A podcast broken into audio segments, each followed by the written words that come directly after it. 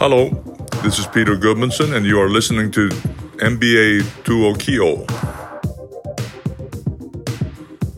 Tervetuloa takaisin NBA-tuokion pariin. Minä olen Olli Segersvärd. Ja minä olen Jirka Poropudesta. Tässä jaksossa puhutaan pelaajien vastarinnasta.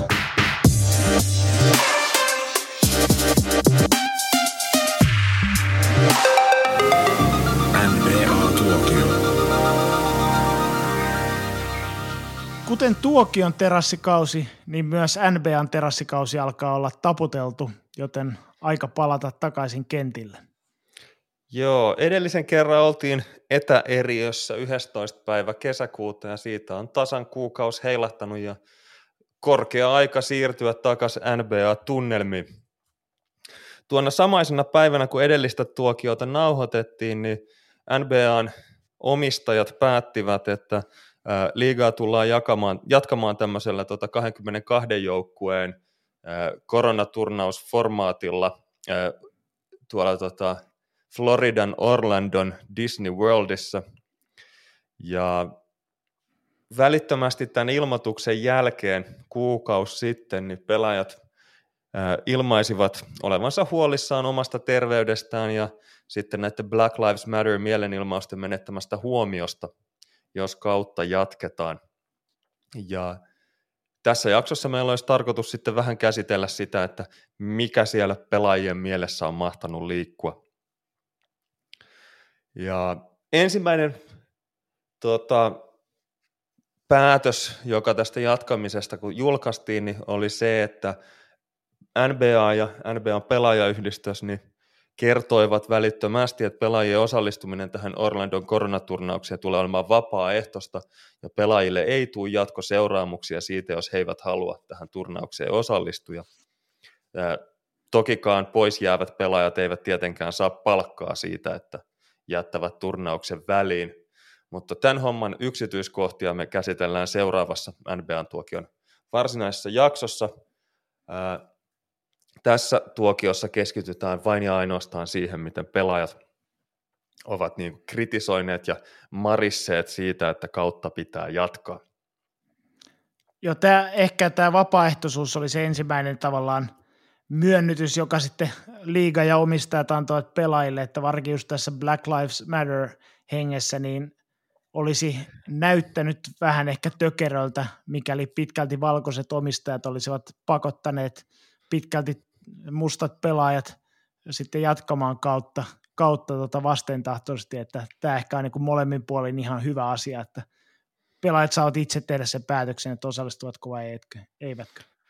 Silloin kun tästä tota, kauden jatkamisesta päätettiin, niin pelaajayhdistys järjesti tämmöisen tota, kaikkien joukkueiden edustajien konferenssipuhelun, jossa sitten pelaajayhdistyksen joukkueiden, edu, tai joukkueiden edustajat pelaajayhdistyksessä sitten äänestivät kauden jatkamisen puolesta äänin 28-0. Tarkoittaa sitä, että olivat saavuttaneet jonkunnäköisen yksimielisyyden, mutta kaksi joukkuetta ei edes osallistunut tähän puheluun. Ja muutenkin tota, tämä äänestys koski vain sitä, että he jatkavat neuvotteluja tästä eteenpäin ja ää, tiettyjä yksityiskohtia tullaan vielä hinkkaamaan. Tästä huolimatta kaikki pelaajat ei olleet tästä kauden jatkamispäätöksestä innoissaan, ja viikkoa myöhemmin sitten pelaajat organisoivat Kyrie Irvingin johdolla oman konferenssipuhelunsa, jossa he sitten keskustelivat tähän turnaukseen liittyvistä epävarmuuksista. Ja erityisen tyytymättömiä pelaajat oli siihen, että tämä pelaajayhdistys ei järjestänyt jäsentensä keskuudessa tämmöistä niin kuin kaikkien pelaajien äänestystä siitä, että jatketaanko kautta, vaan että nämä oli nämä joukkueiden edustajat, jotka sitten keskenään päättivät asiasta.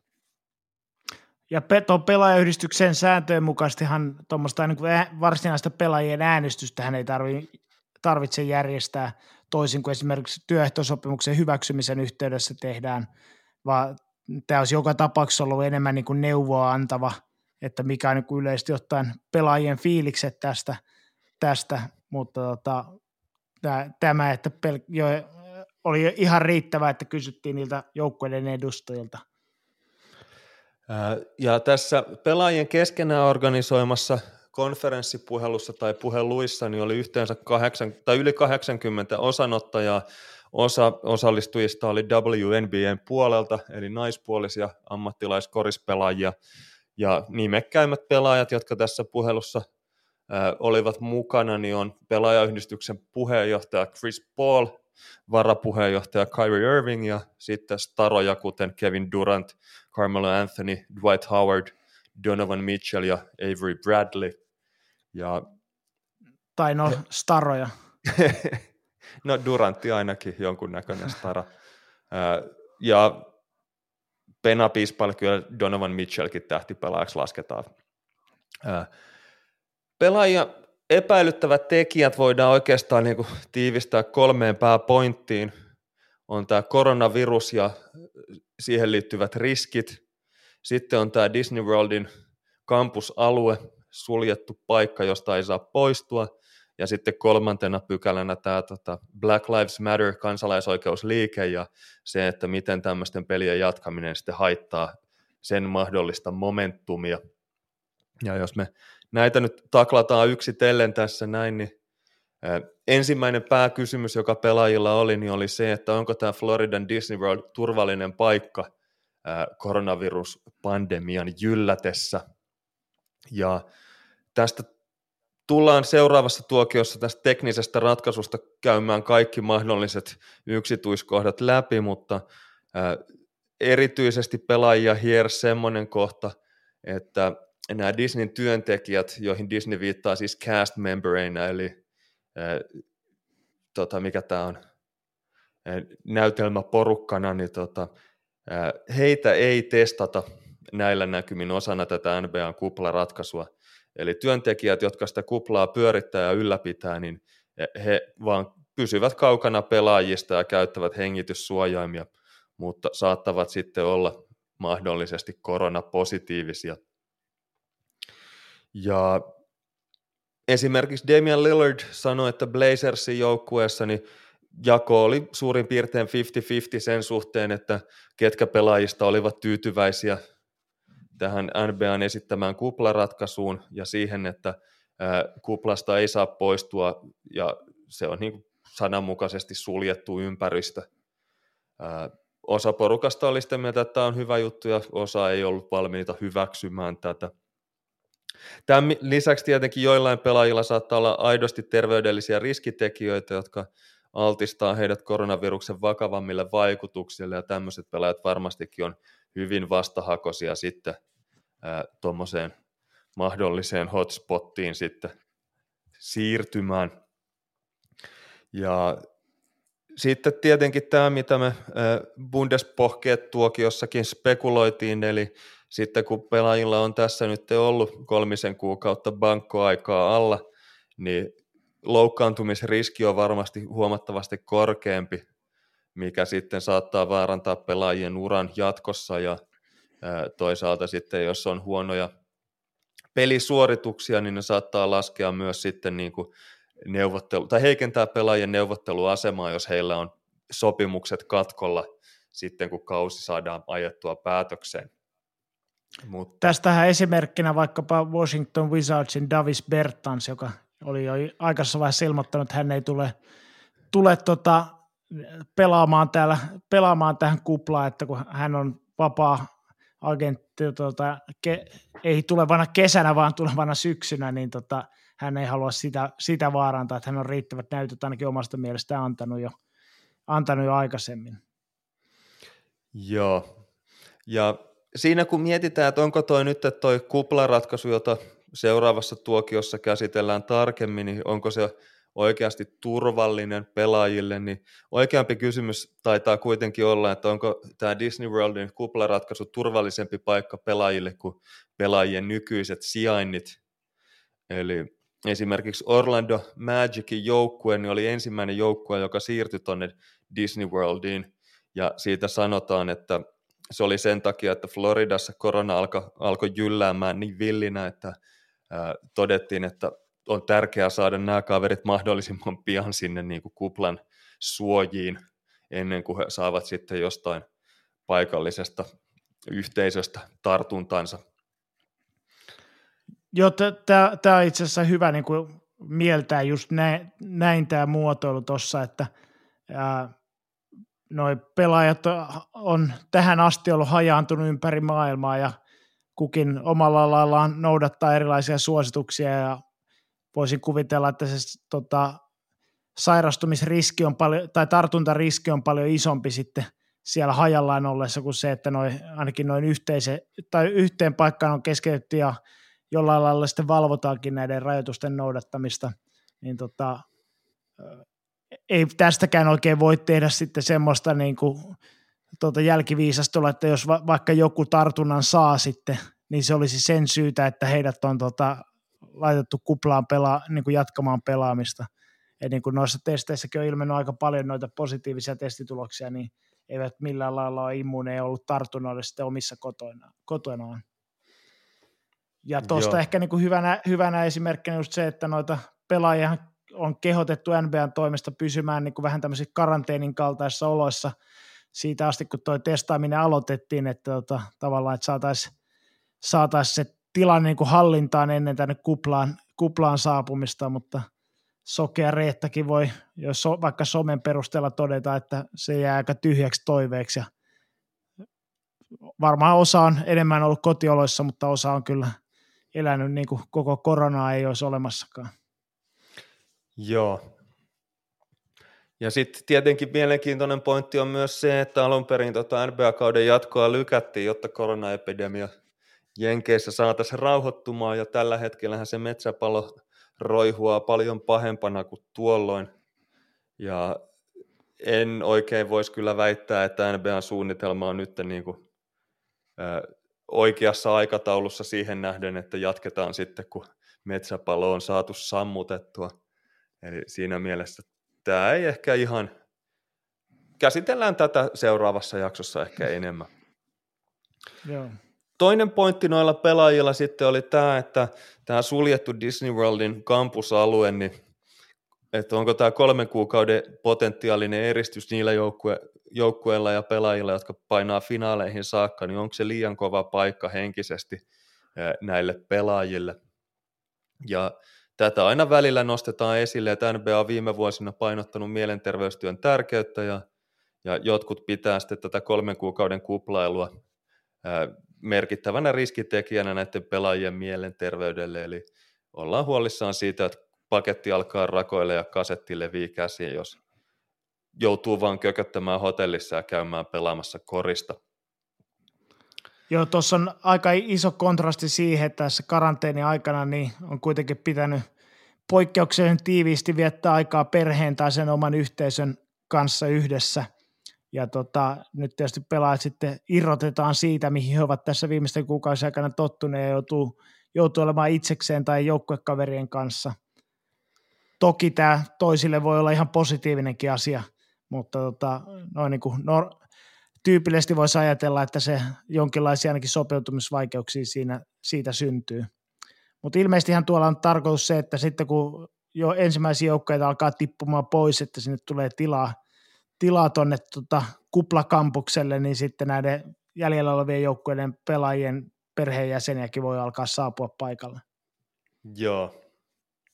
Sittenhän tuossa on myös se, että pelaajien kaiken näköiset lady varmasti vaarantuu tämän kuplan aikana – Eli kaiken näköiset sutinat, joita on ehkä siinä pelaamisen sivussa ollut tapana pyörittää, niin niiden veivaaminen saattaa olla huomattavasti vaikeampaa, ellei sitten nämä sutinat satu olemaan Disney Worldin cast-membereitä ja töissä siellä. Ää, tota... Niin ilme- ilmeisesti NBA ei ole varautunut tähän sillä lailla, että he sulkisivat sinne kuplan sisään myös näitä bändärijoukkoja. Joo.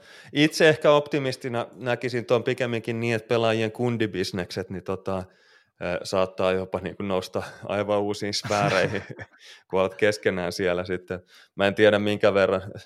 Käsittääkseni olympialaisiin aina sinne Olympic Villageen tai sinne kylään, jossa ne olympiaurheilijat majottuu, niin sinne roudataan ehkäisyvälineitä tai spärdäreitä sitten ihan rekkatolkulle, niin ei kuitenkaan ikinä riitä, että minkä näköinen tämä sitten tota, NBA-kundien hotellikeikka tulee olemaan. Mutta siinä ei varmaan niin kuin ainakaan siinä tarkoituksessa tarvitse niin kuin ehkäisyvälineitä. Joo. turvallisuus ennen kaikkea. Vakavasti todettuna, niin jotkut NBA-pelaajat käsittääkseni ovat ihan tarkoituksella yrittäneet ajoittaa perheen lisäyksensä terassikaudelle ja useimmat pelaajat on ilmoittanut, että eivät tuonne tuota kuplaan tuu sen takia, että heillä on laskettu aika juurikin tässä näin niin kuin, ää, kalenterikuukausina, joiden oli tarkoitus olla sitä terassikautta ennen kuin korona kaiken sotki. Eli yhdeksän kuukautta sitten he eivät ole osanneet varautua siihen, että saattavat joutua pelaamaan korista joskus elokuussa. Mutta jos tästä positiivisesti ajattelee, niin seuraavan kesän osalta se ajoitus toimii sitten niin kuin vähän niin kuin automaattisesti hyvin, että jos tässä käy vähän sitten semmoinen ilmiö, kun nuo pelaajat palaa kuplasta, niin vähän kuin miehet palaa sodasta, että sitten alkaa peitto heiluun, niin se taitaa osua just sopivasti sitten seuraavaan kesään H-hetki. Joo. No, mutta se ehkä tärkein pointti, josta pelaajat on kuitenkin niin julkisuudessa olleet huolissaan, on tämä Black Lives Matter kansalaisoikeusliike ja kysymys, että onko sosiaalisten oikeuksien ajaminen pelejä tärkeämpää, ja mä luulen, että tässä jaksossa tullaan lähinnä siihen keskittymään. Eli silloin toukokuussa, kun Jenkeissä alkoi nämä Black Lives Matter mielenosoitukset, niin NBA-pelaajat ja seurat ja omistajat ovat olleet kyllä näissä ihan niin kuin mukana näyttämässä kantansa, ja sitten on jonkunnäköistä pelkoa siitä, että NBA-kauden starttaaminen tuottaisi tälle liikkeelle jonkunnäköistä vastatuulta. Ja esimerkiksi Malcolm Brogdon on sanonut, että hän tietää useita pelaajia, joita kiinnostaisi se, että jättäisivät kauden kesken ja se olisi osa tätä kansalaisoikeusprotestia sitten heidän puoleltaan. Ja ESPNllä eräs laajasti kunnioitettu NBA-pelaaja anonyymisti antoi lausunnon, että hän on huolissaan siitä, että kun koris jälleen kerran alkaa, niin tota, uutiset kohdistuu siihen ja sitten tämä niinku rasismin käsitteleminen unohtuu, kun puhutaan vain edellisen, edellisen illan otteluiden lopputuloksista. Ja hän oli sitä mieltä, että tärkeintä on se, että pelaajat miettivät, että millä tavalla he pystyvät tekemään kaikkein suurimman vaikutuksen siihen, että tulevaisuudessa maailma olisi vähemmän huono paikka ja esimerkiksi Brooklyn Netsin Garrett Temple, joka on NBA-pelaajayhdistyksen varapuheenjohtaja, niin oli sitä mieltä, että NBA-pelaajille kaikkein tärkeintä on se, että he jatkavat pelaamista ja tienaavat palkkashekkinsä ja sitten tota, sijoittavat saamansa rahat sitten tota, näihin tota, omiin yhteisöihinsä sillä tavalla, että rahat eivät karkaa sitten enää sitten niin kuin vähemmistöltä johonkin muualle. Ja tota, hänen näkemyksensä on se, että taloudellinen kuilu valkoisen ja tummaihoisen Amerikan välillä on niin järkyttävää, että ei ole mitään järkeä, että sitten kaverit, joilla on mahdollisuus miljoonia tienata, niin yhtäkkiä vaan pistäisivät omat rahahannansa kiinni ja sitten kasvattaisivat tätä kuilua ikään kuin entisestään.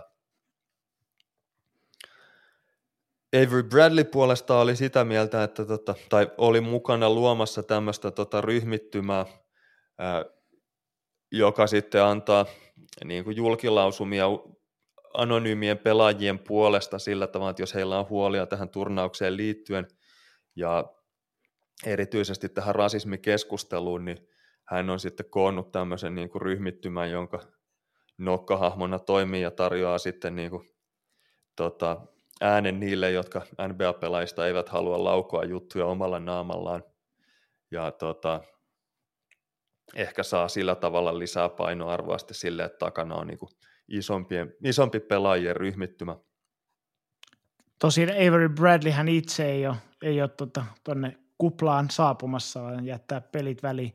Mutta yksi ulottuvuushan tässä on myös semmoinen tota, vähän niin kuin FOMO-ilmiö, ainakin tuli tuossa aikaisemmin, aikaisemmin tota, alkukesästä esille, että myös koettiin, että tälleen kansalaisoikeusmielessä eletään nyt niin kuin tämmöisiä historiallisia hetkiä, niin tota, myös nämä monet pelaajat haluaa niin kuin olla, olla mukana sen takia, että se voi olla sitten niin kuin lastenlapsille olla ikävä sanoa, että, että, että, tota, Et kun lapsenlapset kysyivät, että missä olit silloin, kun nämä kaikki sortajien patsaat kaatu ja tota, yhteiskunta muuttui oikeudenmukaiseksi, niin sanoit, että me oltiin tota sitten vasta, vasta, vasta, vastaus on se, että olimme laittamassa oranssia palloa punaiseen renkaaseen ja sitten valkoiset mili- miljardöörit antoivat meille siitä miljoonia.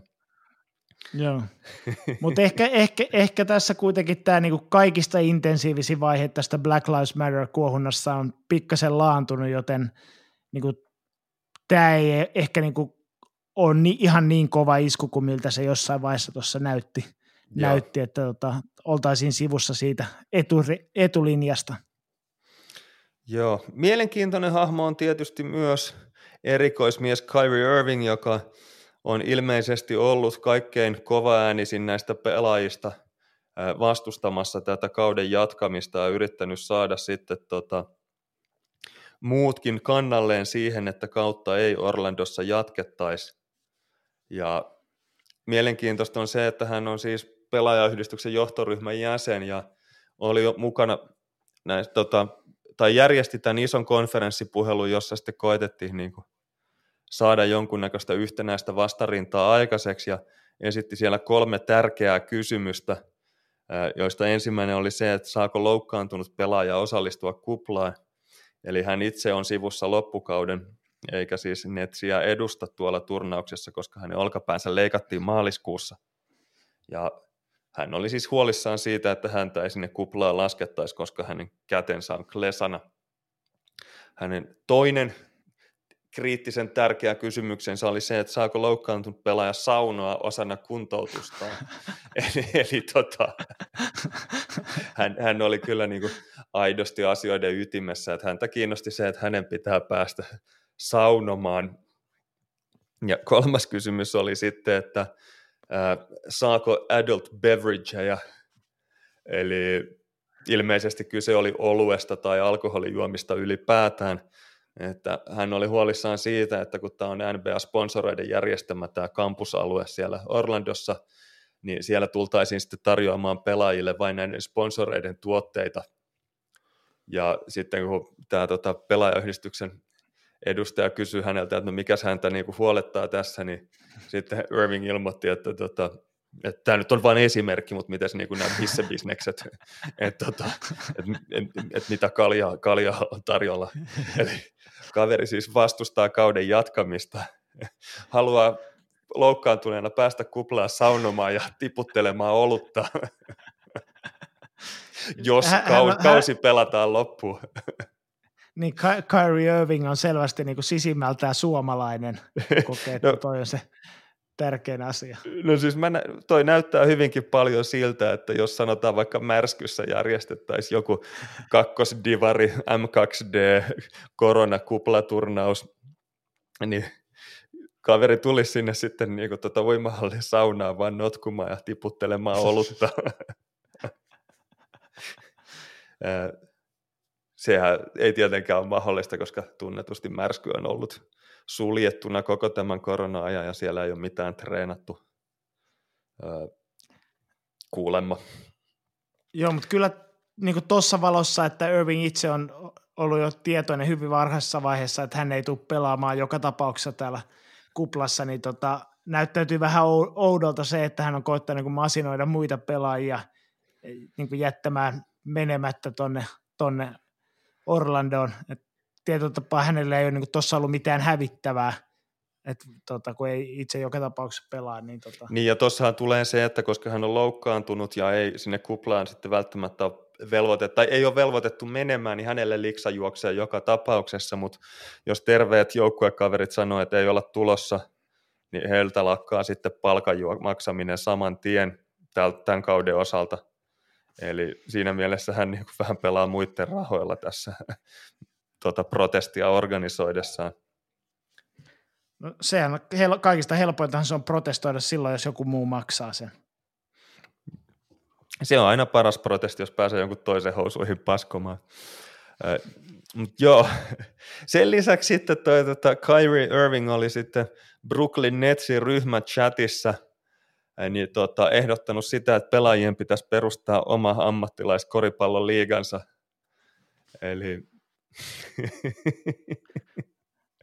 niin, niin, niin tämähän on tota, semmoinen Ville Mäkäläismäinen tota, ehdotus, joka on vähän väliä noussut NBAssakin esiin, että tota, cut the middleman, että jätetään ne tota, omistajat tota, pois, siitä, pois siitä välistä ja pelaajat itse pyörittää liigaa ja kerää siitä kaiken hyödyn.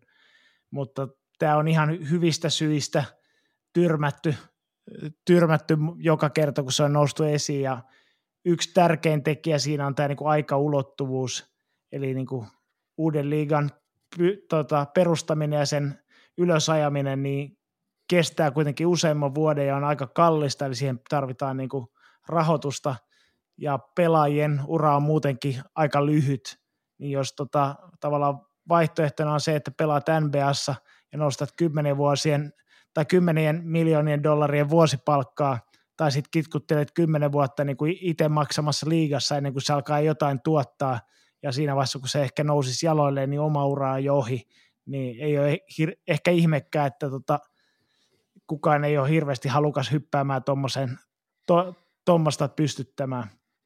Ja kun se pointtihan tuossa nimenomaan on se, että ne pelaajat itse sen, sen omistaa, niin se, siinähän ei ole mieltä, että joku Kyrie Irving nyt perustaisi, että kun hänen uransa loppun, loppunut, niin hän, on, tota, hän pyörittäisi sit sitä liigaa, että silloinhan se on vain niin sama kuin nykyinen, mutta eri tyypit siellä puikoissa.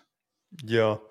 Äh, tässä Irvingin ehdotuksessa semmoinen pointti on, että se ei välttämättä edes ole ollut minkäännäköinen vastaisku tälle tota kuplaratkaisulle, vaan ihan ylipäätään unelma, joka hänellä on pidempään jo ollut. Sitten tota, tämä oli vähän epäselvää. Joukkuekaveri Theo Pinson sanoi, että tämä on fake news, että Irving ei ole tämmöistä tota, liigan perustamista oikeasti ehdottanut, mutta sitten Bleacher Reportia raportoida, että ää, kaveri kuitenkin siinä vaiheessa, kun asiasta uutisoitiin, niin poistui välittömästi tästä tota, Netsin ryhmächatista, eli ilmeisesti totesi, että se ei ole enää semmoinen niin kuin, turvallinen paikka laukoa näitä mielipiteitään tai jotain vastaavaa. Kirjautui ulos chattihuoneesta, vai? Juuri näin. No, mutta sitten jos me jatketaan noista Black Lives Matter mielenosoituksista, niin tota, NBA-pelaajat on ollut hyvin aktiivisia niissä tuosta toukokuun loppupuolelta lähtien. Ehkä tärkeimpinä hahmoina niin Jalen Brown, Malcolm Brogdon, Kyrie Irving ja sitten tota, no, itse olen nähnyt myös Maverickin jätkiä ja omistaja Cubaniakin siellä poliisien kanssa juttelemassa, mutta tota, se saattaa ehkä kuitenkin isossa kuvassa olla aikamoinen tota, sivujuoni. Ja ongelmahan tässä kuplaratkaisussa on se, että jos nuo pelaajat kolmeksi kuukaudeksi lyödään nyt jonkunnäköiseen tota akvaarioon, niin sieltä ei hirveästi noihin niin kuin mielenosoituksiin osallistuta. Ja sen lisäksi monet pelaajat on sitä mieltä, että se näyttää tosi huonolta, jos liiga, jossa 81,9 prosenttia pelaajista oli että, tota, people of color, eli värillisiä viime kaudella, ja heistä 75 prossaa koki olevansa Amerikan afrikkalaisia tai siis tummaihoisia, niin tota, että jos tämmöiset kaverit sitten menee valkoisten omistajien määräyksestä jonnekin kuplaan sen sijaan, että osoittavat mieltään, niin se ei ehkä ole se kaikkein paras vaikutelma, joka tässä yhteydessä halutaan synnyttää. Niin liiga on tämän kanssa tiedostanut ja he ovat yrittäneet sitten pelaajien kanssa tehdä yhteistyötä siinä, että pelaajat saisi niinku osallistua näihin Black Lives Matter-juttuihin sitten tuolta kuplan sisältä erilaisin tavoin. Ensimmäinen toimenpide oli se, että pelaajat ja liiga päätti yhdessä käynnistää tämmöisen sosiaaliseen tota, oikeudenmukaisuuteen tähtävän ohjelman, jonka yksityiskohdista ei sitten ole kuulunut. Mutta tämmöinen näkyvin myönnytys on se, että pelaajille sanottiin, että he saavat tota, tuolla turnauksessa niin korvata sukunimensä pelipaidan selästä valitsemallaan kannanotolla. Ja muistaakseni homma meni niin, että neljä ekaa päivää pelaajien nimet korvataan tällä sloganilla, ja sitten sen jälkeen he voivat sen sloganin yhä selässä pitää, mutta siihen rinnalle tulee sitten pelaajan oma nimi. Ja tämähän nyt tietenkin kuulosti aivan täysin hinnattomalta idealta, että pelaajat saa keksiä jotain niin iskevää tai vitsikästä sinne omaan selkäänsä ja eräätkin irvileuvat sitten rupesivat saman tien tästä jotain ideoimaan, ainakin Twitterin puolella Segersvärdi Olli oli kovin innoissaan aiheesta.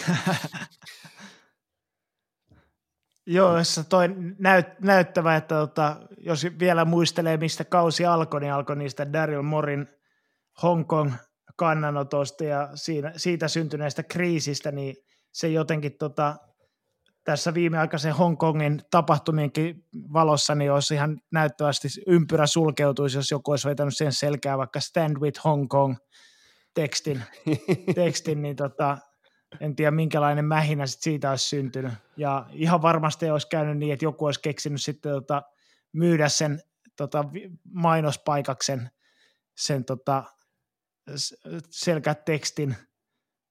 Ja, tota, Joo, ja siis kyllähän kaikkein todennäköisin tämmöinen äh, rahan perään oleva keplottelija NBAssa niin on Spencer Dinwiddie, joka äh, ilmoitti, että hän aikoo laittaa selkäänsä tekstiksi trillion viitaten siihen, että Yhdysvaltain valtion velka on 26, jenkit sanoo triljoona, mikä se on suomeksi silloin?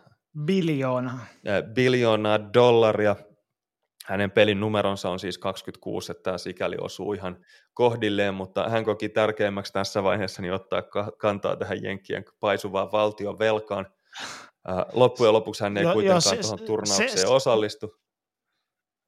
Niin se, sehän Oleva. se valtiovelkahan on se yhteiskunnan, yhteiskunnallisen rauhattomuuden syy tällä hetkellä, mihin pitää tuota, puuttua. Joo, mutta toisaalta toi mahdollista, mahdollistunut tosiaan niin kuin tota, myös, että niin kuin yhdistää nämä molemmat kulmat ja käyttää sekä niin kuin so, tämmöiseen tota, uh, yhteiskunnallisen kannanottoon että mainostamiseen, että vaikkapa joku Gordon Hayward olisi voinut mainostaa makiaa ja sitten tuoda valkoiseen ylivaltaa valtaa tota esiin. Joo, mä en tiedä, onko hänen makialta tajunnut olla häneen yhteydessä. Siinä olisi hyvä mainoskasvo jenkkimarkkia valottamiseen. Uh, tietenkin Haywardille kaikki nämä tämmöiset MAGA ja White Lives Matter-tekstit olisi myös ollut ihan vaihtoehtoja sinne selkään, mutta – valitettavasti se ei nyt pääse toteutumaan. Ja ei myöskään Dinwidin suunnitelmat, koska hän ei osallistu tuohon turnaukseen, koska antoi tuossa vajaa viikko sitten jo toisen positiivisen koronanäytteen ja ilmeisesti sairas ja kuten suurin osa Netsin muistakin pelaajista, niin jättää tuon turnauksen kokonaan väliin. Joo, että kun nä, nä, nä, näitä vaihtoehtoisia selkätekstejä niin kun pyöritteli eteenpäin, niin tota, varmaan aika nopeasti tuli itsestään selväksi, että ei ole kenenkään kannalta toivottava vaihtoehto, että nämä pelaajat saisi itse päättää vapaasti, että mitä sinne selkään painetaan. Joo, äh, erittäin asiallinen tyyppi, John Morant, äh, postasi tuonne tota, Instagramiin sitten kuva manipulaation, jossa hänen tota, nimensä oli korvattu tekstillä fuck, sillä tavalla, että yhdistettynä hänen pelinumeronsa 12, niin kaverin selässä luki siis Fuck 12, joka selvittelin asiaa, niin tarkoittaa periaatteessa samaa kuin Fuck the Police, mutta on suunnattu erityisesti sitten niin kuin huumeyksikköä kohtaan.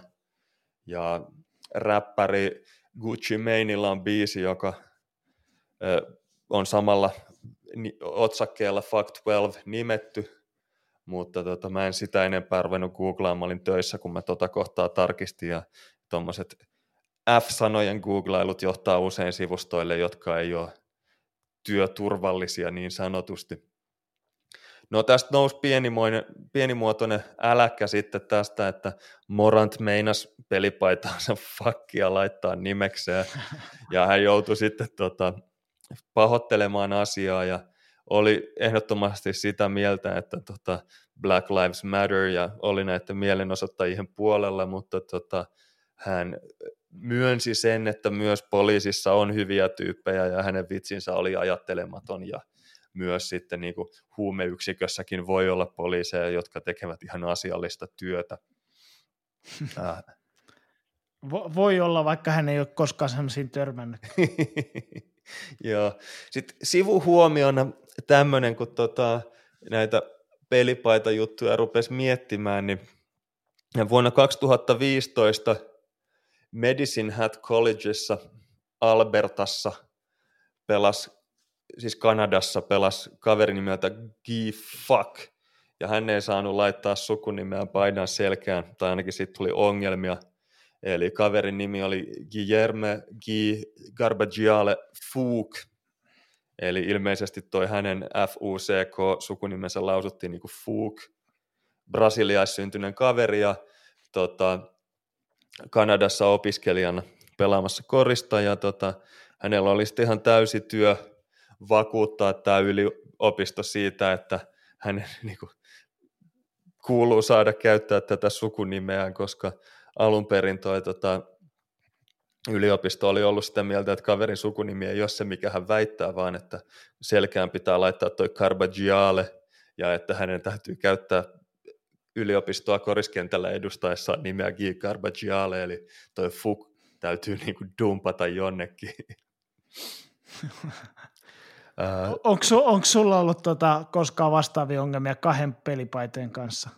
Ei, kyllä mä oon Poropudas nimen saanut aina. oon saanut nimen selkeää kyllä ongelmitta. Ja, no sitten kun tätä fuck-problematiikkaa pidemmälle mietti, niin sitten on tietenkin tämä italian slovenialainen nyt jo eläkkeelle jäänyt klassikkopelaaja Gregor Fuchka, joka tota, teki pelaajana pitkän uran Italiassa ja Espanjassa ja ää, kaverista joskus kiersi semmoinen läppä, että pitkä taitava pelaaja, ainoa syy, minkä takia hän ei ole jenkkikentille päässyt, on se, että hänen sukunimensä on niin Faka. Eli niin kuin F-U-C-K-A. Tosiaan sloveeni nimi, joka lausutaan Futska. Ja Jenkeissä myös sitten oli esimerkiksi lätkähokipuolella Slovakki Miroslav Shatan, jonka pelasi siis pitkän uran NHL oikeastaan kaikissa joukkueissa, joiden nimen mä tunnistan. Ja, se oli hauska, kun jotain kohokohtavideoita joskus aikoinaan nähnyt, niin Jenkki-selostajat kyllä teki ihan täyden työn siinä, että varmasti olivat lausumatta, että kaverin sukunimi olisi Satan, vaan että alleviivasivat sitä, että kyseessä on Slovakia, sukunimi on Shatan, mistä on sitten suora leikkaus myös tähän 96 kesäolympialaisiin osallistuneeseen. Tuota, uimahyppääjään ukrainalainen Irina Pissareva, joka tota, osallistui kolmen metrin, mikä tämä on tota, ää, laudalta, ponnahduslauta, ui, ponnahduslauta. Ää, tota, lajiin ja suomalaisselostajalla oli sitten täystyö tätä pissarevaa lausuessa, että tota, ettei se kuulostaisi niin törkeältä, että yritti kaikkensa, että oli, että pissareva tai pissareeva, ja niin kuin yritti häivyttää sen niin kuin kokonaisuuden sieltä taustalla, mutta valitettavasti se myös luki koko ajan siinä ruudussa, kun pissareva hyppäsi, eli se ei jäänyt kyllä kotikatsomoille epäselväksi, että miten se nimi kuuluu lausua. Lö- lö- löytyyhän sulta varmaan se VHS-kasetilla se, jossa on Atlanta 96 hyppy. Mä oon ehkä nauhoittanut siihen voimistelua joskus päälle. Mut joo. Et, et, si, si, sitä, sitä nauhaa on tullut kelattua, mitä on jäänyt hyvin, hyvin mieleen tämä nimi. joo. No jos NBAhan palataan, niin pettymys oli melkoinen siinä vaiheessa, kun kävi ilmi, että tämä nimi slogani lista oli etukäteen määrätty. Eli pelaajayhdistys oli NBAn kanssa yhdessä sopinut, että on 29 sallittua slogania, joita pelaajat voivat sinne selkäänsä laittaa hyväksytysti.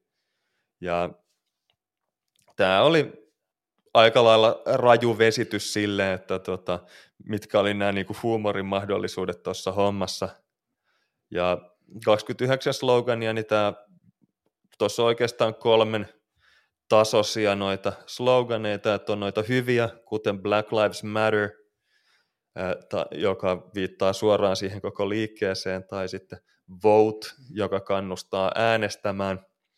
Ja tämä on ihan oleellinen pointti, koska tulevissa presidentinvaaleissa ja muissakin vaaleissa niin Jenkeistä rajoitetaan äänestyspaikkoja tota, koronaviruksen takia ja NBA on tähän jo osallistunut sillä tavalla, että joukkueet on tarjonneet omia stadioneitaan äänestyspaikoiksi, jotta saadaan pidettyä kunnon turvavälit ja lyhennettyä jun, jonoja, koska se on eräänlaista sitten tota äänestäjien niin kuin hiljentämistä myös se, että joillekin tyypeille tehdään äänestäminen mahdollisimman vaikeaksi. Eli siinä mielessä, että jos NBA pystyy äänestämistä helpottamaan, niin varmasti auttaa myös demokratian toteutumista. Sen lisäksi LeBron James on äh, ilmoittanut, että hän aikoo perustaa tämmöisen tota, ryhmän, joka edesauttaa äänioikeuden toteutumista muiden urheilijoiden ja julkisten kanssa. Eli on niin kuin siinä mielessä hyvin kartalla, että tietää, että äänestämällä vaan asiat oikeasti voi muuttua. Niin te, terveisiä vaan Manelle sieltä NBA-joukkueiden stadioneilta. mutta tota, ää, mutta to, tosiaan niin kansanedustuslaitoshan on tarkoitus, että se edustaa kansaa semmoisenaan, kun kaikilla on yhtäläinen äänioikeus, mutta käytännössä se on, taitaa olla joka puolella maailmaa aika lailla vinoutunut sen takia, että, että esimerkiksi niin kuin ansiotaso ja koulutustaso korreloi aika paljon se äänestysaktiivisuuden kanssa. Eli tota, mitä tämmöiseen niin kuin huonompi osaseen mennään, niin sitä vähemmän äänestetään ja sitä vähemmän niin kuin tämän kansanjoukkojen edustaja sitten sinne tota, kansanedustuslaitokseen päätyy, niin tota, tämä on ihan niin kuin tavallaan aito asia, joka ei pelkästään liity tähän kansalaisoikeustilanteeseen, että tota, ää, valtio tulisi tota, huomioimaan tota, erilaisia ihmisjoukkoja sitä paremmin, mitä, mitä laajemmin sitten äänestetään, niin tota, tämä on totta kai niin kuin toivottavaa vähintään niiden heikommassa asiassa, asemassa olevien kannalta. Joo. Sitten todennäköisesti suosituin toistaiseksi julkitulleista näistä tota, sloganeista on equality, eli yhdenvertaisuus. Ja esimerkiksi Rudy Gobert, Yusuf Nurkic, Pat Connaughton ja Myers Leonard on, ovat ilmoittaneet laittavansa tämmöisen sloganin pelipaidan selkää ja myös Dallas Mavericksin koko joukkue on ilmoittanut, että he käyttävät tätä yhdenvertaisuus-slogania, mutta semmoisella twistillä, että koska kyseessä on hyvin kansainvälinen joukkue, niin pelaajat laittavat sen sitten omalla äidin kielellään selkään, eli esimerkiksi puertorikolaisella JJ Barrealla lukee espanjaksi igualdad, ja kanadalainen Dwight Powell saattaisi halutessaan laittaa sitten egalite tekstin selkäänsä, ja Doncicilla voisi lukea sloveeniksi Enakost ja Marjanovicilla serbiaksi Jednakost. Ja Kristaps Porzingisin latviaksi taas Vien Lijiba. Ja sitten sokerina pohjalla saksalaisen Maxi Kleberin Die Gleichberechtigung, joka onneksi Kleberilla on suht leveät hartiat, koska toi Gleichberechtigung on melko pitkä tekstipeli paidan selkään rustattavaksi. Et Antetokumpo on tunnetusti pitkäniminen kaveri, eli Antetokumpon kanssa on ollut ongelmia, kun oli varsinkin nuorempana, niin vähän kapeat hartiat kaverilla. Uh, Shai Gilges Alexander, hänellä on pisin nimi toistaiseksi NBA-historiassa, eli väliviivan mukaan lukien 18 merkkiä. Häntä ennen ykkössiä, äh, korjaan, 17, äh, korjaan 18 merkkiä, ja hän vei ykkössijan Michael Carter Williamsilta, jolla oli 16 merkkiä väliviivan kanssa. Mutta tämä, jos Kleber nyt on Gleichberechtigungin laittaa pelipaidan selkään, niin se on 18 merkkiä ilman väliviivaa ja mun kirjoissa kaikkein pisin nimi, joka pelaaja selässä NBAssa on ikinä ollut.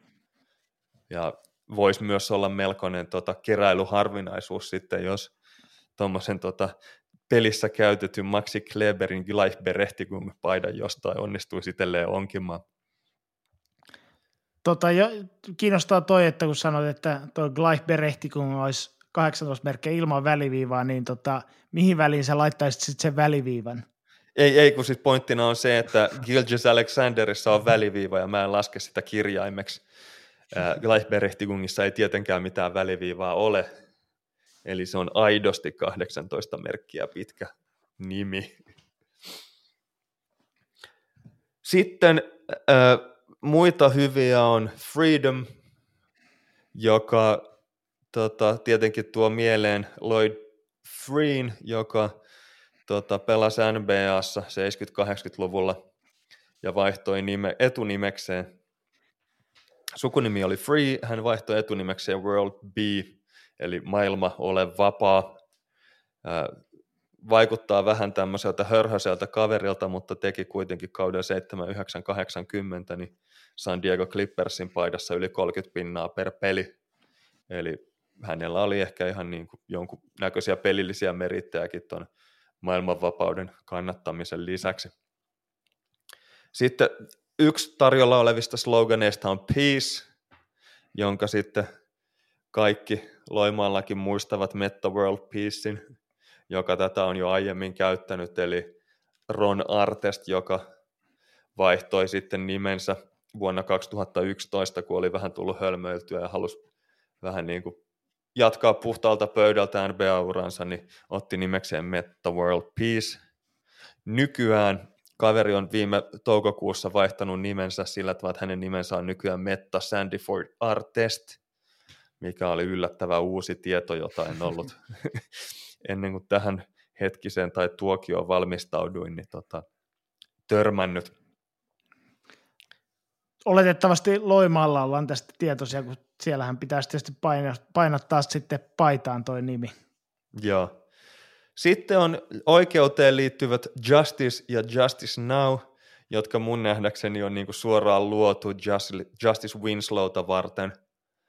Ää, mutta sitten iso puute, mikä tuosta löytyy, niin tota, listasta, että rakkautta ei ole tarjottu pelaajille mahdollisuudeksi, eli love, niin, kuten Kevin Lavin pelipaidassa olisi voinut olla, niin ei ole tuossa tota, mahdollisten nimien listassa tarjolla.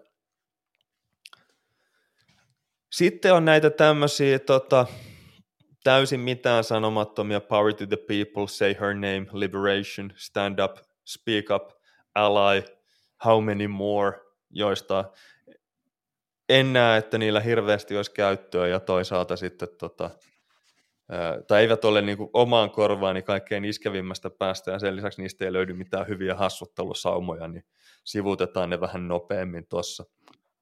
No ainoa, ainoa, mikä tulee mieleen, että toi Say Her Name, niin senhän olisi ollut aika iskevämpi, jos se olisi muotoillut vaikka, että Say My Name. Joo. Äh, no sitten on tietenkin Say Their Names on vaihtoehtona ollut siellä – mutta sitten näitä mielenkiintoisia on esimerkiksi tota Spencer Dinwiddille räätälöity Group Economics, joka mulle jäi vähän hämäräksi, että mitä se ylipäätään tarkoittaa. Kaiketi siinä oli joku tämmöinen, että joku ryhmä voisi tavoitella tota, taloudellisia tavoitteitaan yhdessä ja esimerkiksi sopia, että käyttävät ulkopuolelta tienaamansa rahat niin vaan oman yhteisönsä sisällä sillä tavalla, että hyvinvointi ikään kuin kasautuisi sitten sinne heidän piiriinsä. Niin siis tässä Dean Widdy kuvasi hyvin pitkälti suomalaista osuuskuntaliikettä, eli tota, ilmeisesti on Hok Elannon tai jonkun muun osuuskaupan tota, jäsen tälläkin hetkellä, kun katsoo niin ylöspäin tämmöistä tämmöistä hienoa in- keksintöä. Sitten on tämä tota, koulutusuudistusta ajava Education Reform, joka suoraan menee Kyrie Irvingille sen takia, että kaveri saa sitten vihdoinkin tämän tota, litteän maan teoriansa myös koulu, koululaisten eteen. Eli tota, sen lisäksi, että Irving tässä nyt on ollut kauden jatkamista vastustamassa, niin hän on tunnettu siitä, että on esittänyt väitteitä siitä, että maapallo on litteä eikä suinkaan mikään pyörähdys ellipsoidi. Siinäkin taitaa kuitenkin totuus olla se, että hän oli vaan huomion kipeä, jotain piti keksi, keksiä sanottavaa sillä tavalla, että saisi nimensä otsikoihin. Sitten yksi sallittu nimi olisi Mentor, sopisi mä luulen Chris Paulille aika hyvin, kaverilla on aina ohjeistettavaa ja kerrottavaa muille pelaajille, niin hänen melko tämmöisellä tota, ihon vereslihalle raastavalla persoonallaan, niin toi mentor-teksti voisi olla ihan kiva selässä. Niin, tai J.R. Smith hän kirjattiin justiinsa Lakersiin, niin toi voisi sopia hänelle käy kivasti. Mental olisi varmaan oikeampi silloin. Sitten on tämä lista See us, hear us, respect us, listen, listen to us ja love us, jotka on kaikki tämmöisiä vähän huomioon kipeitä ja niin kuin ehkä jollekin tämmöiselle tuota pelaajalle, jolla on vähän heikompi itsetunto ja kovasti kiinnostaa se, että mitä muut ovat hänestä mieltä, niin Kevin Durant voisi jonkun noista tai ehkä jopa kaikki ottaa sitten niin kuin selkäänsä. Että tota, paljosta. Mulle, mulle, oli, mulle oli henkilökohtaisesti se oli vähän pettymys, kun selvisi, että nämä oli niin vaihtoehtoisia keskenään, eikä toi ollut niin kuin yksi koko rimpsu, joka sinne saisi selkään laitettua. Mitä tuosta tulee 42 merkkiä, jos ne kaikki laittaisi, plus välilyönnit ja pilkut, niin tota, päälle 50 merkkiä selkään Durantille. Hänellä on vähän kapeat hartiat ehkä siihen.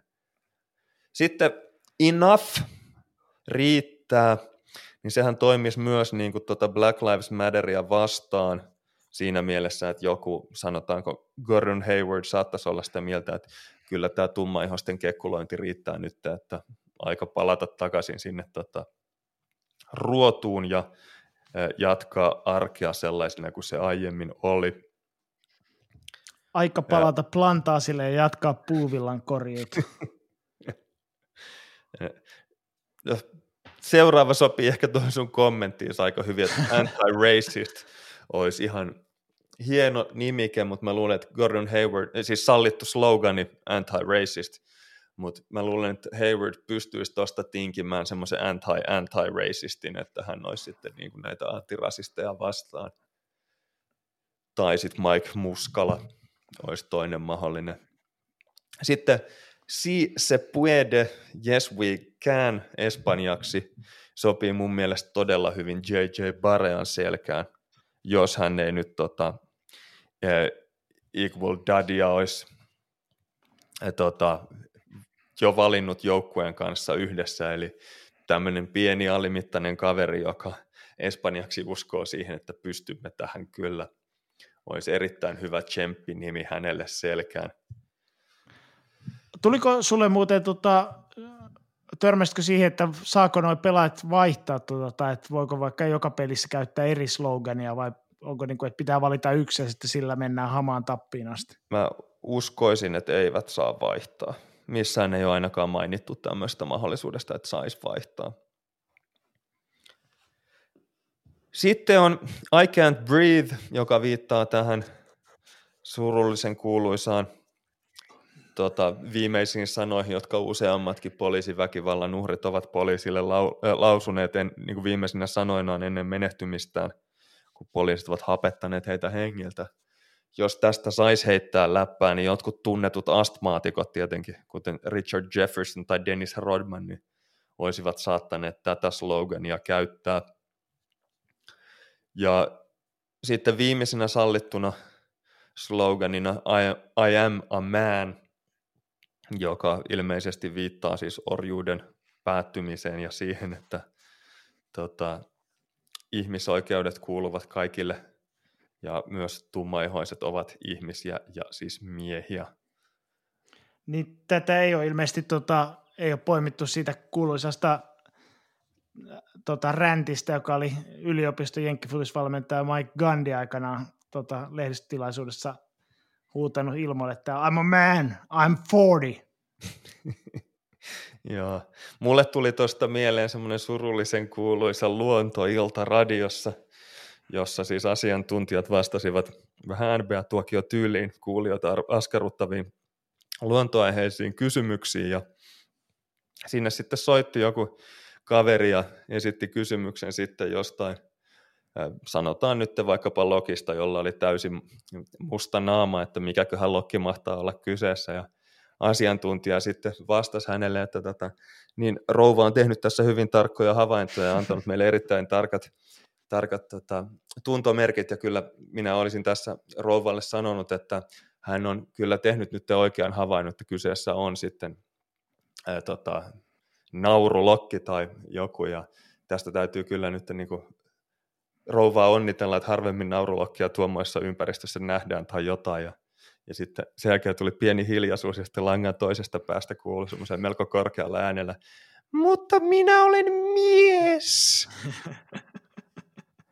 niin, että jos ton I'm a man, niin saisi semmoisella pienellä fontilla, niin se voisi sopia sitten jollekin, tota,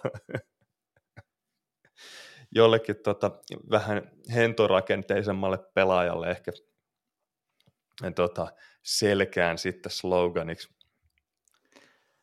Niin ky- kyllä toi pikkasen ehkä tota kuulostaa semmoisen hauraa, hauraan maskuliinisuuden ilmentymältä, jos pitäisi selkään painattaa vielä tommonen, tommonen iskulause. Joo. No mutta sitten palataksemme tähän alkuperäiseen aiheeseen, että onko tässä nyt oikeasti mitään järkeä, ja mun henkilökohtainen mielipide on se, että ei. Että jos noi pelaajien mielipiteiden ilmaisemiseen tota, tarjotut tota, sloganit niin on etukäteen rajattu jonkun ulkopuolisen toimijan toimesta, niin tota, ei se silloin kyllä ole ihan vapaata mielenilmaisua. Ja Sixersin Josh Richardsonkin oli samaa mieltä, eli hänen nähdäkseen tässä on niin kuin hyvin, hyvin tarkoitusperin on kyllä tähän lähdetty, mutta tota, ei voi rajoittaa ihmisten tuntemuksia ja sitä, mitä ihmiset haluavat sanoa, niin rajoittamalla heidät johonkin 15 tai 20 hokeman listaan ja sanoa, että ottakaa siitä joku.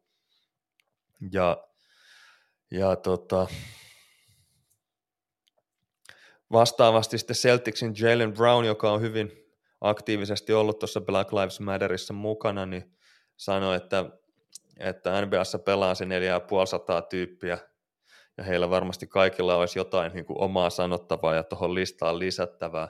Eli siinä mielessä tuommoinen tarkkaan rajattu lista niin ei ole paras tapa ratkaista tätä ilmaisunvapauden tilannetta tai sitä niin kuin ongelmaa, että sinne saattaa sitten joku pistää fakkia ja erilaisia tota, ää, all, all Lives Matter vastasloganeita. Brownilla oli joitain ehdotuksia sitten, mitä hän olisi halunnut sinne korvaaviksi vaihtoehdoiksi, mutta en usko, että se että tota lista olisi muutamalla lisäfraasilla jatkettu, niin olisi niin tähän periaatteelliseen ongelmaan ollut minkäännäköinen korjaus. Sixersin Mike Scott puolestaan sitten oli sitä mieltä, että tämä oli aivan surkea suoritus. Eli tota, että tota, heille annettiin vain lista fraaseja, totta kai noista joku, ja että hänen nähdäkseen siinä todellakaan tämä pelaajien niin kuin ilmaisunvapaus ei pääse niin kuin alkuunkaan toteutumaan. Kyllä mun täytyy sanoa, että mä oon hänen kanssaan täysin samaa mieltä. Joo, kyllä tässä niin kuin NBA kokonaisuudessaan on hankalassa tai kiusallisessa tilanteessa, että tota, ää, niin kuin noi pelaajat on hyvin niin kuin tämmöisiä valveutuneita ne on niin kuin laajasti, laajassa mittakaavassa. Ja tota, jotkut heistä. Jo, no, jotkut heistä. Ja NBA niin kuin tota, on valtavan niin kuin tota, näkyvä areena sitten tuoda näitä, näitä asioita esille, mutta sitten taas toisaalta realiteet ymmärtää niin sekä liigalle että erityisesti sitten noille pitkälti vaaleja ihoisille miljardööriomistajille, niin tota, aika iso riski on myös niin kuin antaa täysin avoin mikrofoni, että sanokaa, sanokaa mitä mieltä olette, että tota, y- ymmärrän sen, että miksi he haluavat niin kuin edes jotain rajoja asettaa sitten tälle. Joo. Onko se hyvä asia, niin on toinen kysymys, mutta tota, tämä, niin kuin, että miten tähän on, tähän on tota, johtanut, niin se on, se on ehkä ihan niin kuin hyvin ymmärrettävää. Joo, tietenkin yksi toimintatapahan tuossa olisi ollut se, että pelaajia olisi pitänyt hyväksyttää ne sloganinsa jossain, että siellä olisi sitten ne Free Tibetit ja Free Hongkongit saatu karsittua pois, mutta toisaalta sitten sitä paskamyrskyn määrää siinä vaiheessa, kun ensimmäinen slogani olisi hylätty ja se olisi sitten vuotanut julkisuuteen, niin siinä, siihen nähden tämmöinen etukäteen sensuroitu lista on ehkä liigan kannalta ainoa mahdollinen toimintatapa. Niin ja tässäkin huomaa, että taas unohdettiin uiguurit. Joo, valit, valitettava juttu. Joka tapauksessa nämä Black Lives Matter-sloganit tulee saamaan kyllä kauden jatkuessa runsaasti näkyvyyttä, koska siinä vaiheessa, kun Toronto Raptors saapui busseillaan tuonne tota, kohteeseen, niin bussin, bussit oli mustia ja niissä luki kyljessä hopealla, että Black Lives Matter. Eli kyllä ainakin matkalla lentokentältä tuonne tota, kuplaan, niin saivat mainosta tälle liikkeelle. Sen lisäksi ilmeisesti pelaajayhdistys on yhdessä liigan kanssa niin laatinut suunnitelma, että kentän laidoille tuli sitten nämä Black Lives Matter-tekstit kaikille kolmelle kentälle, joita tuolla kuplassa tullaan sitten pelaamiseen käyttämään. Sitten myös ehkä siitä nyt jonkunnäköinen statementti syntyy, mutta kyllä se vähän vesitetyltä tuntuu verrattuna siihen, että mitä nuo kaverit olisi ehkä itse saaneet laadittua. Ja loppujen lopuksihan fakta on, että noilla sloganeilla paitojen selässä, bussin kyljissä ja kentälaidoissa, niin ei varmaankaan paljon merkitystä niin kauan kuin Jenkkien presidenttinä on Donald Trump. Ja Chris Paul esitti oikeasti hyvän kysymyksen siinä lehdistötilaisuudessa, jossa näistä pelipaito, pelipaita sloganeista ekan kerran uutisoitiin, että, että hän haluaa tietää, että mitä mieltä joukkueiden omistajat oikeasti on. Eli siinä vaiheessa, kun hän laittaa pelipaidan päälle edustaakseen jotain miljardööriä, niin hän haluaa tietää, että mikä tämän miljardöörin näkemys tähän vallitsevaan maailmantilaan on. Ja vitsikästä on tietenkin se, että NBA kutsuu nykyään seurojen omistajia kuvernööreiksi, koska valkoiset omistajat ja tummaihoiset pelaajat niin on synnyttänyt aika ikäviä konnotaatioita aikaisemmin, mutta mä en noita omistajia kyllä millään taivu kutsumaan kuvernööreiksi, koska ei se asetelma siitä ole muuttunut mihinkään, vaikka ilmausta onkin koetettu vaihtaa. Eli esimerkiksi jos keskitysleireillä vartioita olisi kutsuttu isosiksi, niin ei se miksikään rippileiriksi olisi siitä muuttunut. Eli aivan sama asetelma siellä on taustalla, oli noin sitten kuvernöörejä tai omistajia, noin seurojen omi, tyypit, jotka omistavat seuroista suurimman osuuden. Eli tarkoitatko sä nyt sitä, että sä et jatkossakin kutsua nyt jäätelöpuikkoja eskimoiksi? en, mä, en mä sitä tarkoittanut kyllä. Joo. Sitten merkittävää tässä on myös se, että silloin kun Barack Obama oli Jenkkien presidenttinä, niin NBA-komissaari Adam Silverillä niin ei ollut niin minkäännäköistä kynnystä puuttua rasismiin, että silloin esimerkiksi Clippersin rasistiomistaja Donald Sterling lensi kuin leppä keihäs ulos liigasta ja, ja tota, ää, tässä ei niin kuin ollut minkäännäköistä ongelmaa, mutta sitten nyt kun Jenkkien presidenttinä on Donald Trump, niin tämä asetelma on hieman vaikeutunut, koska nämä NBA-omistajat kaikki on miljardöörejä, jotka sitten hengailee aika pienissä piireissä, jotka on aika tiukkaan nivoutuneet sitten tuon Jenkkien nykyhallinnon kanssa. Ja, ja myös se, että tota, noi kuvernöörit tai omistajat on huolissaan siitä, että ei vaan ne tota, rahahanat mene kiinni, eli tota, he eivät halua myöskään niin kuin, tässä urheilubisneksessä riskeerata sitä, että he joutuvat niin kuin, tota, yhteiskunnan mustalle listalle, listalle jossa tota, tota, heidän ansaintamahdollisuutensa sitten kärsisivät. Joo. Ja hauskaa, tai no hauskaa ja hauskaa tuossa on se, että ne omistajat, jotka yksimielisesti antoi silloin Donald Sterlingille kenkää, niin heistä merkittävä osa on nykyään siis Donald Trumpin ihan merkittäviä rahoittajia. Ehkä pahimpana Orlando Magicin Devosin perhe, jonka tota, jäsenistä Betsy DeVos on jopa Trumpin hallinnossa opetusministerinä. Ja tälläkin hetkellä sitten toimivat vähän niin kuin Orlandossa tämän koronaturnauksen hosteina, koska Orlando Magic on se paikallinen joukkue, jonka kanssa yhteistyössä tota juttua ollaan niin kuin viritetty pystyyn. Ja hauskaa tai mielenkiintoista tuossa on se, että tämä Devosin perhe, joka Orlando Magicin omistaa, niin kuulemma 50 vuoteen ei ole ollut republikaani presidenttiä tai presidenttiehdokasta, joka ei olisi ollut tiukasti heihin yhteyksissä. Ja kerrotaanpa jopa, että tämä Devosin perhe olisi luonut tämän nykyaikaisen kristillisen oikeiston, eli perheen patriarkka Richard Devos, joka kuoli muutamia vuosia sitten, niin tota, 70-luvulla perusti tota, eh, Christian Freedom Foundationin toimisen puheenjohtajana ja sitten hänellä oli tämmöinen tota, kustannustoimisto, joka sitten julkaisi ohjekirjoja siihen, miten konservatiivi kristityt pystyvät voittamaan vaaleja ja ottamaan Amerikkaa sitten haltuun ja tekemään NB, äh, tosta, no, Yhdysvalloista sitten tämmöisen kristillisen tasavallan.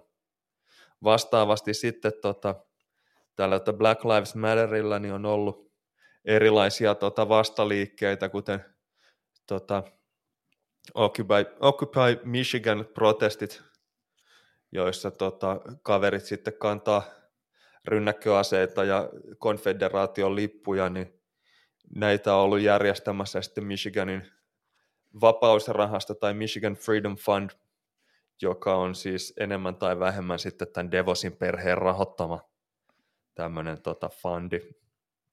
Eli tämä porukka on aika aktiivisesti, miten mä sanoisin, pahojen puolella tässä väännössä.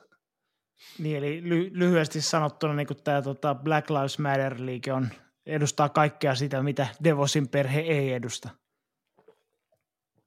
Joo.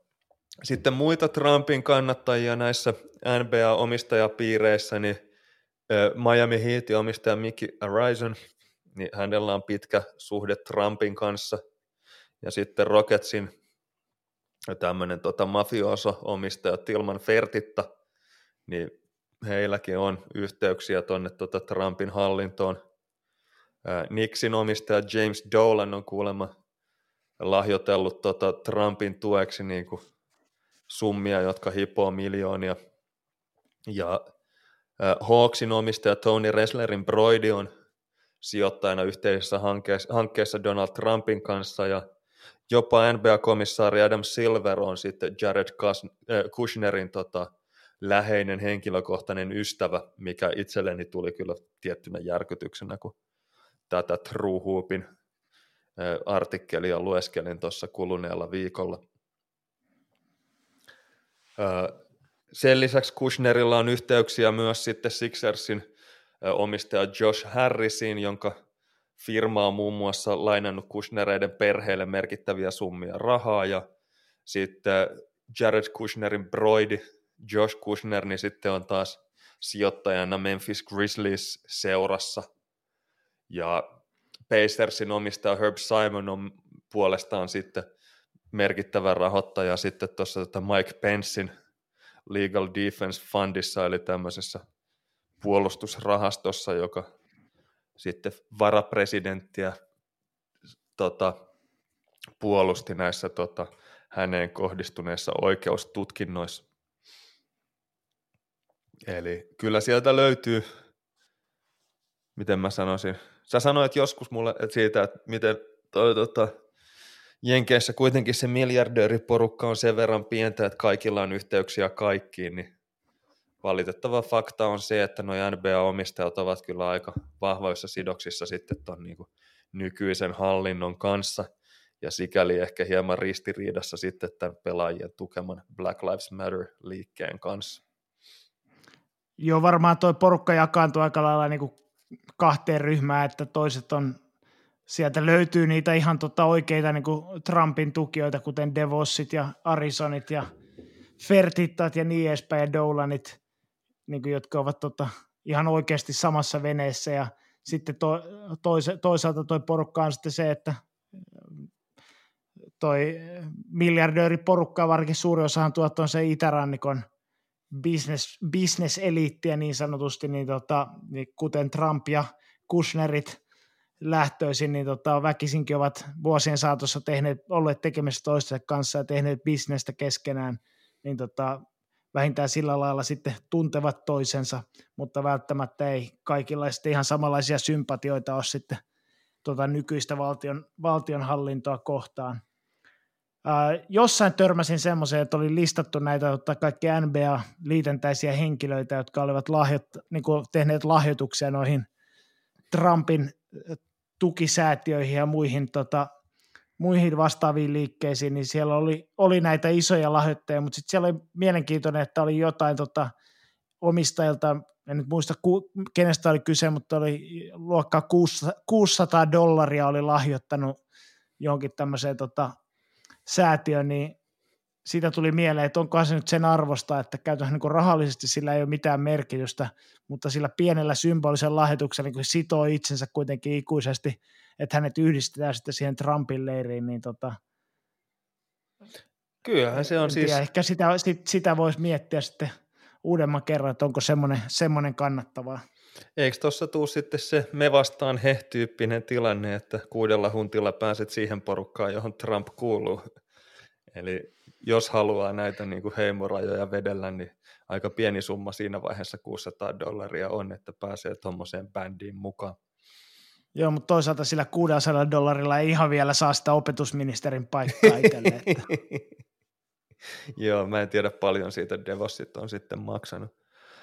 Sitten ehkä vähän NBAn sivusta WNBAn Atlanta Dreamin osaamistaja Kelly Leffler, joka on siis senaattori Georgiasta ja Trumpin erittäin tiukka kannattaja ja omistaa Atlanta Dream-joukkueesta siis osuuden, niin hän on ihan aktiivisesti asettunut tässä viime viikkoina niin tätä Black Lives Matter-liikettä vastaan ja vaatinut, että WNBA tulevalla kaudella niin tota, irtisanoutuu tästä liikkeestä ja laittaa tota, kaikkien pelaajien pelipaitaan Amerikan lipun ää, sillä tavalla, että tota, osoittavat yhtenäisyyttä Yhdysvaltain kanssa. Ja hänen, hän lausunnossaan sanoi, että hän vastustaa tätä Black Lives Matter-liikettä sen takia, että he haluavat siirtää rahoituksen pois poliiseilta ja viedä Jeesukset pois kirkoista, haluavat särkeä tämän tota, ydinperheen ajatuksen ja rakenteen. Ja sen lisäksi he ovat sitten juutalaisvastaisia ja kannustavat ihmisiä väkivaltaan ja irtaimiston tuhoamiseen läpi Yhdysvaltojen. Joo, ilmeisesti tämä Leffler ei kuitenkaan vastusta sitä poliisia ja militantti oikeistolaisten harjoittamaa väkivaltaa, että ainoastaan sitten tämän, tämän tota, kansalaisoikeusliikkeen. Mutta kyllähän tuossa niinku aika, aika tämmöinen täyskäsi olkiukko argumentaatiota on käytetty noissa, noissa tota, syissä, miksi vastustaa liikettä.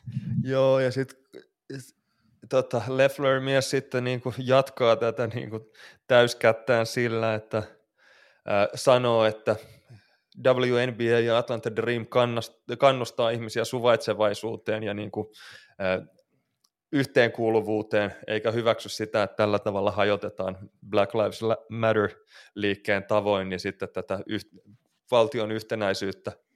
Ja sen lisäksi hän on ollut äärimmäisen pettynyt siihen, että miten WNBA on otettu tämmöiseksi tota, poliittisten julkilausumien alustaksi, ja hänen näkemyksensä on se, että politiikka pitäisi pitää poissa urheilusta, että nyt on niin vaikeat ajat ja politiikka on ikävästi polarisoitunutta, niin nyt tarvitaan sitten urheilua vastalääkkeeksi, joka yhdistää ihmisiä.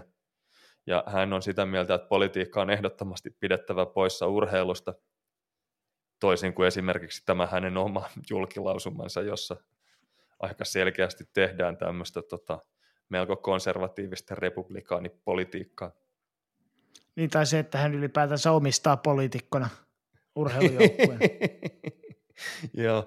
No tästähän luonnollisesti sitten seurasi hirvittävä paskamyrsky näistä Lefflerin kommenteista ja useat NBA-pelaajat, entiset ja nykyiset, vaativat sitten liigan komissaaria niin potkimaan Lefflerin huitsin Nevadaan sieltä tota, omistajia tai WNBAstä ja tota, tästä seurasi sitten tota,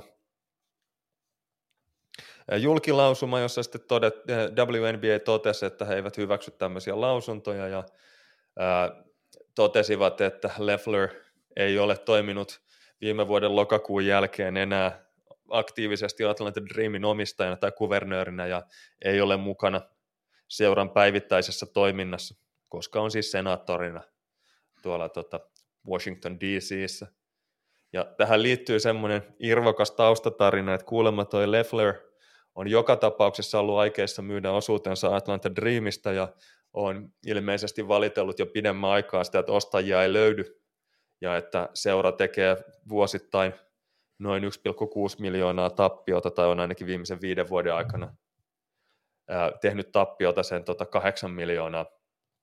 Ja todellisuudessahan tämä Lefflerin lausunto sitten oli vain osa tämmöistä mediapeliä, jossa hän yritti nostaa omaa profiiliaan sitten tota marraskuun vaaleihin, eli halusi tuoda itseään Georgian kaikkein konservatiivisimpia äänestäjien tykö ja ennen kaikkea saada sitten presidentti Trumpin tuen noissa vaaleissa, jotta hänellä olisi edes jotkut teoreettiset mahdollisuudet puolustaa tota senaattorin paikkaansa, joka ilmeisesti on aika rajusti katkolla tällä hetkellä. Että hän ei käsittääkseni ole edes niin kuin oman puolueen osalta niin kuin ykkössuosikki tota, tolle paikalle marraskuun vaaleissa. Joo, toi, toi ulostulo ei taida edes olla mitä, mikä tämä on koira, koirapilliin viheltämistä, että tota, kyllä tuossa aika suoraan sanotaan, että missä, Joo. mitä arvoja edustaa. Juuri näin. No NBAsta, jos vielä puhutaan, niin tota, Adam Silver sanoi silloin, kun nämä mellakat alkoi, että NBA on tota, maailman ainut, tai ainutlaatuinen organisaatio maailmassa, joka voi vaikuttaa Yhdysvaltojen rakenteeseen.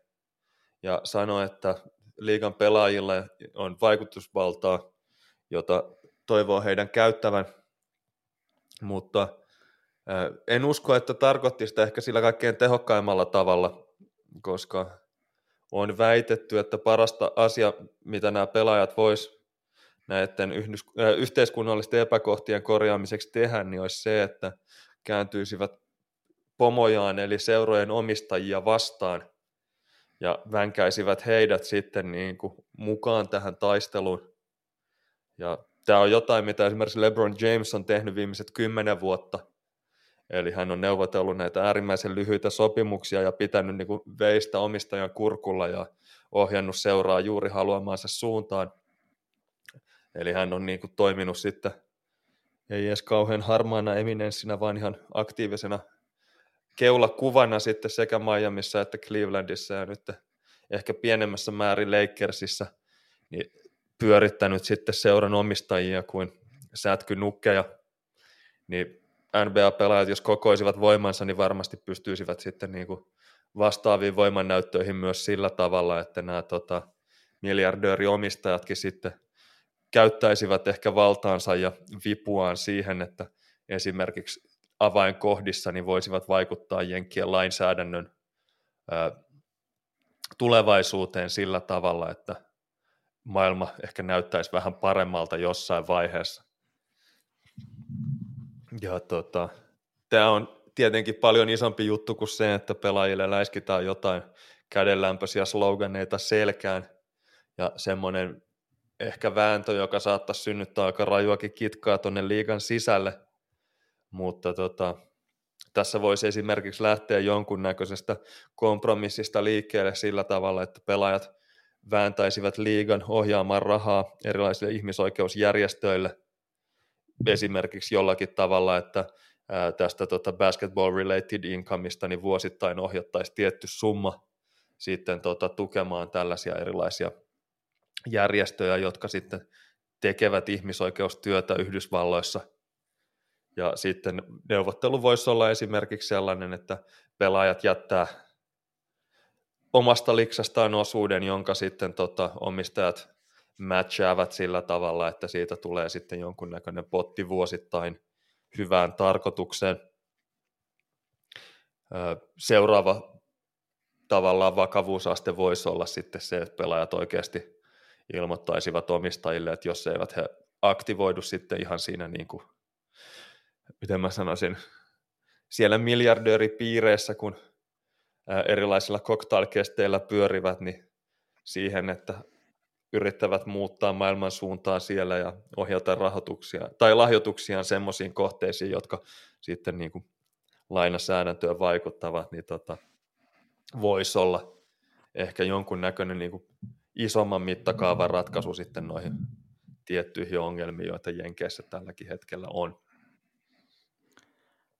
Niin kyllä toi ehkä kuulostaa siltä, että tosiaan niin kuin monenlaisia rakenteita voitaisiin rake- te- tehdäkin tuonne, jotka niin kuin edesauttaisi tehokkaammin asioita, mutta kyllä se taitaa se tota, tavallaan juuri syy olla siinä, että tämä niin kuin pelaajakunta laajasti ja tota, sitten omistajat edustaa kuitenkin vähän erilaisia arvomaailmoja, niin tota, tavallaan se kriittisiä tehokkain tapaus tietysti saada NBA-joukkoiden omistajaksi sellaisia henkilöitä, jotka jakaa nämä niin kuin samat arvot ja haluaa tuoda, tuoda samoja asioita ja samalla tavalla esiin, niin sitten sen jälkeen tota, tavallaan tämmöisten pakollisten rakenteiden tekeminen ei enää olisikaan niin välttämätöntä, koska, koska kaikki olisi samalla asialla.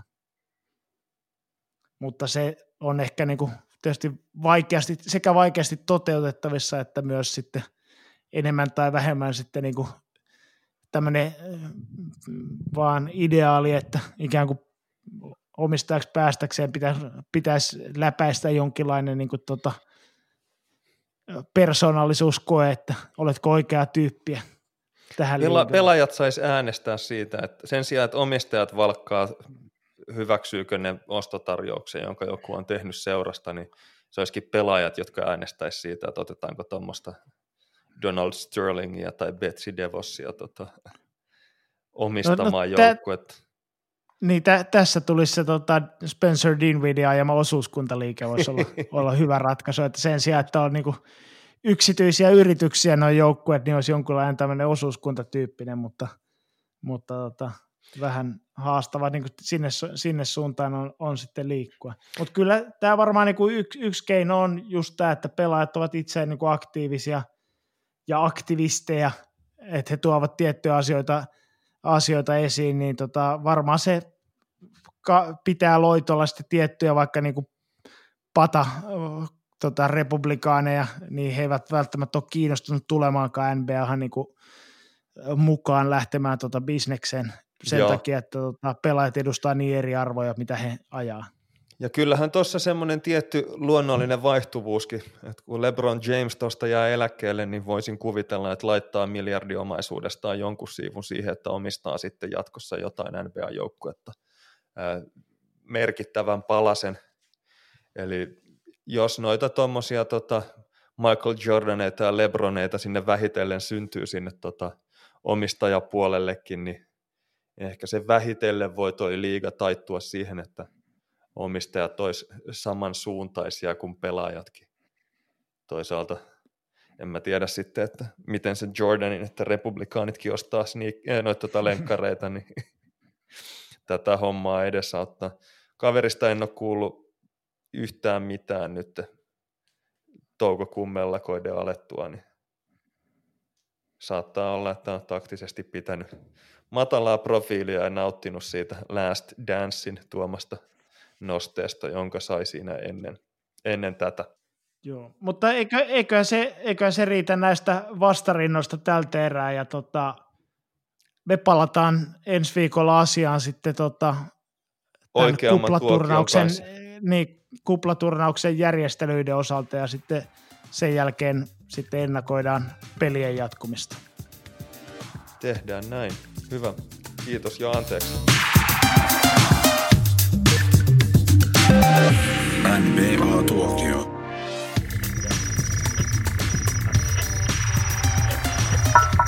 Huhu! Jakso.fi